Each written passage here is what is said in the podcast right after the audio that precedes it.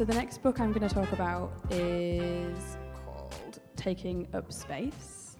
Um, the Black Girls Manifesto for Change. So, this is basically about two British girls who also happen to be black who got into Cambridge and then had to deal with the racist environment um, that is very firmly in place. So it's really good because it even starts. Oh, sorry, I, I think it's really good.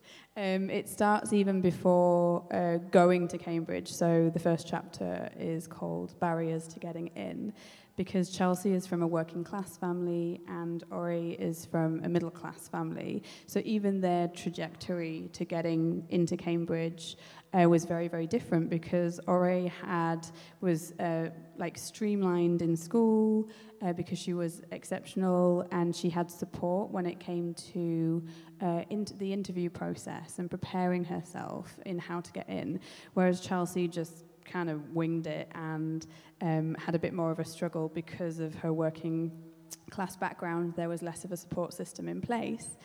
Um, so even before getting there, you know, people think you get your A level results in the UK and you've got your university place, and they kind of don't think about what comes after. Um, and this book does. And um, Chelsea studied history, and uh, Ore studied uh, like human, social, political science. Um, and both the the curriculums for those, like what they were studying, was incredibly narrow, was incredibly white. Um, all their professors were white because there are a lot of barriers that prevent uh, people of colour getting into academia.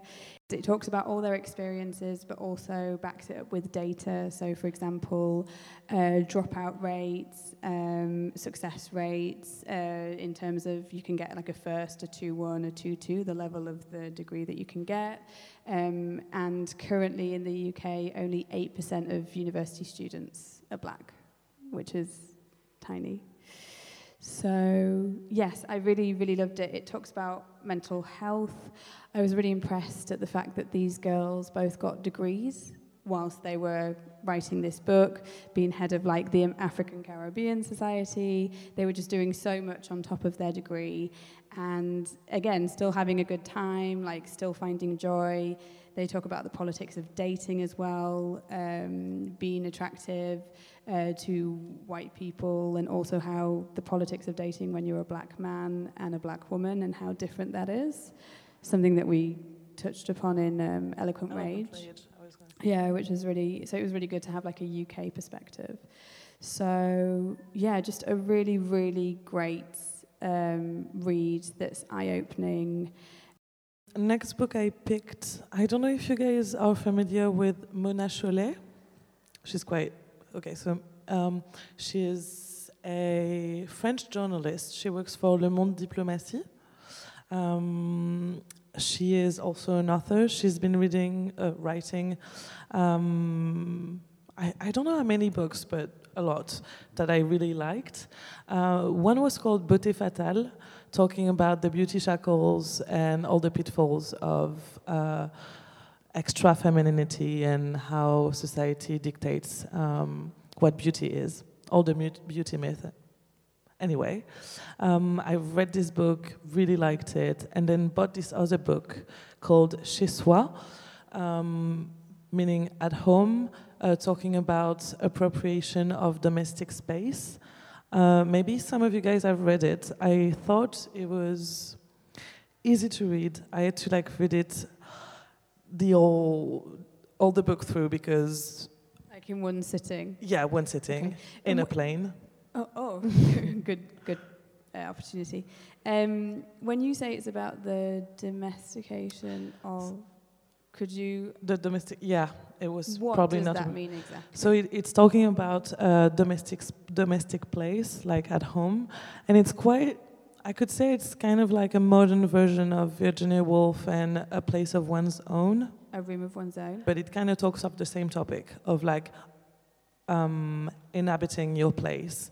So it talks about the many political aspects of your home um, the fact of building a home, the necessity to have a home, to um, uh, be with your own self yeah, and totally find happiness also, and also the need of individual uh, intimate space in order to have a collective sanity, kind of. Mm-hmm. Um, so it's it's kind of like funny because she she shed a light on different type of example. For example, at some point she said something I that really speak to me.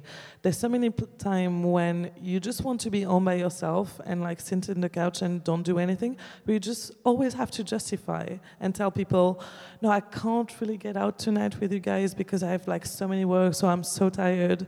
When you're actually not tired and you don't have anything to do, just watch your like favorite pose TV show, you know? And you just have to justify all the time because staying at your own place and be with your own self is not something okay. You just have, like, why would you not want to be with all your friends?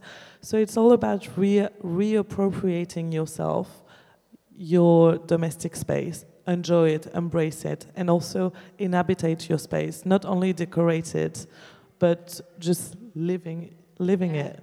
That sounds really interesting. Does she draw a lot on her? Her, it's it's her own experience. Yeah. So it's basically uh, her experience, and because she says she's really someone that loves being home, and she's always felt guilty about it. So she tries to break this down, but taking like she starts with her own experience to go further and enlarge the discussion. She really like. She was like, I'm, I'm actually gonna like try to write a book about that, like do some research and try to like figure out. So she also talks about the homeless situation and not like putting just numbers on how many people are homeless, but also like about. She's done a lot of research. She talks about few documentaries that I watched after about not the people that are homeless, but that are not well, like les mal logés. So it's like you have a home, but it's not uh, safe and sane. So it's like another type of uh, profile we don't talk about. We talk about the people that have a home and the people who don't. But there's so many people that have one, but it's not something we can call home, really. Yeah, absolutely. And I think as well, I think the home as well, certainly from a, um, a, a feminist perspective, can be quite a loaded place as well because it's, you know, women um, in the past have kind of been forced to stay at home and do a lot of the work at home, like keep the household going. And, you know, so I imagine it's quite interesting in terms of.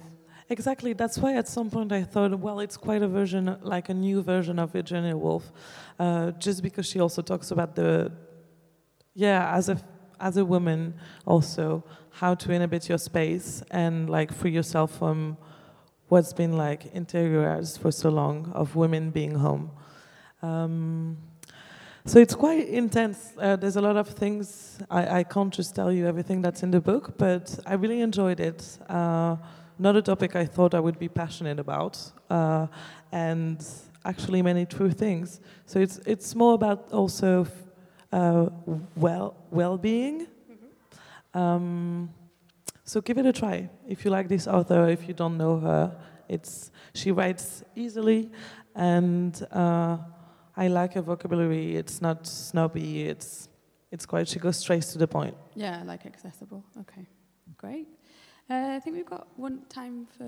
I'm going to speak about one more, and Okay. then maybe you can. Um, yeah. So just to finish my UK um, summer reading, um, I picked up this one, Rife: 21 Stories from Britain's Youth, um, because it talks a lot about. Um, well, it's young people, so I was really interested in that, obviously.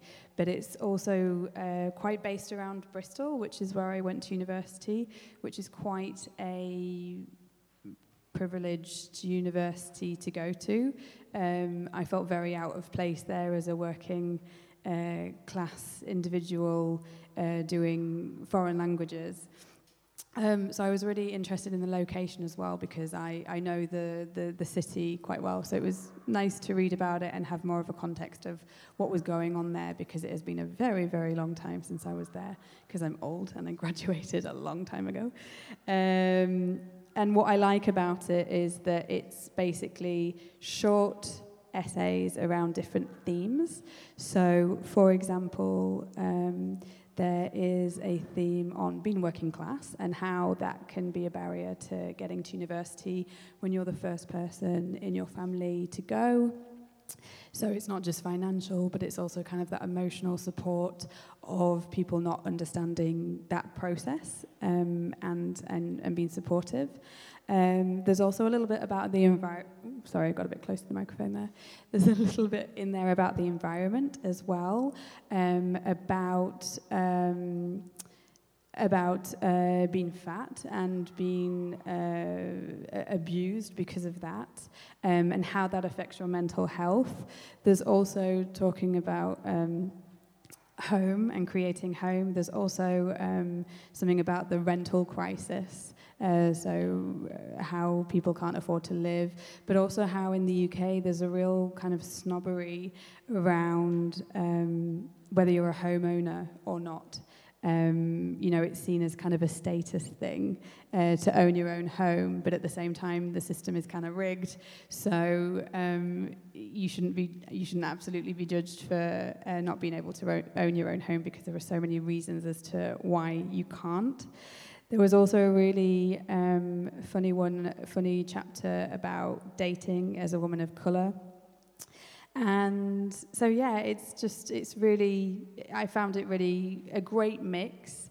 Um, I find that the generation, like just below, well, Camille, because Camille's like young, much younger than me, um, are so engaged and they're really kind of like we're, we're needing them and they're already being brilliant and activist and aware and engaged. So it again, it was, you know, it's, they're not easy reads, but they're, they're uplifting and it kind of gives you momentum and, and gives you ideas of how you can help and how you can be involved and just knowing what's wrong with the system really. Just understanding. And there's like there's no books actually on there's not that many books on uh, student life. How is yeah. it also like bullying and all the things? Yeah there's like kids stuff but yeah. then like in between. Yeah, like, in between. Oh, nothing. Yeah. yeah. I think mental health as well uh, in taking up space and um, this one especially. I think that's a conversation that's gaining momentum. Um, certainly in the UK at the moment, like mental health um, of university students, um, because it's not something that has been spoken about. But there are a lot of suicides uh, of university students and pressure, um, and that's not something really that you know university professors are equipped to deal with or are even aware of. So there's that kind of care of students who go away from home often for the first time um, and find themselves you know having to keep keep up with the in crowd or certainly in the U- UK there's a lot of kind of drinking culture to unpack.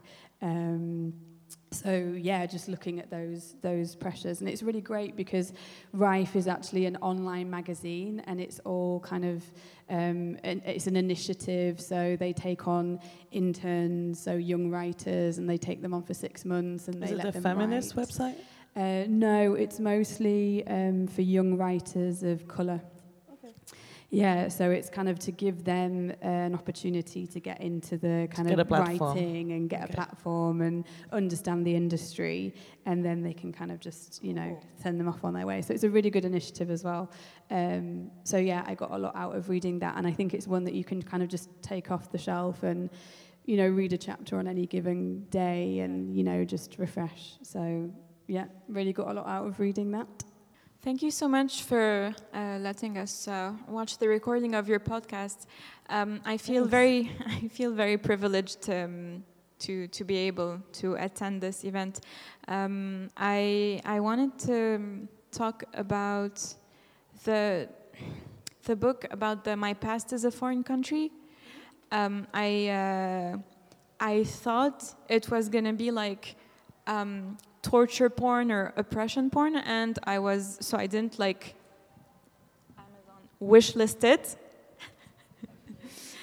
because. Uh, um, but then you you said it was really like it, it took an, another perspective because uh, when I was like 15, 16, my first um, like foot in the door into feminism was uh, books like uh, Brûlée Vive uh, and like torture porn, kind of like, oh, my family oppresses me and like a white person saved me. But so like I wish listed it, um, that book you talked about now.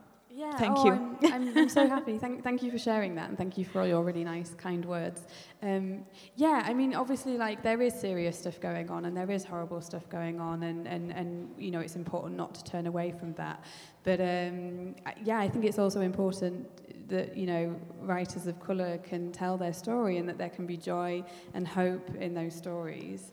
Um, it's that it's a true representation, and that they're in control um, of their story. So yeah. Thank you so much. Anyone else?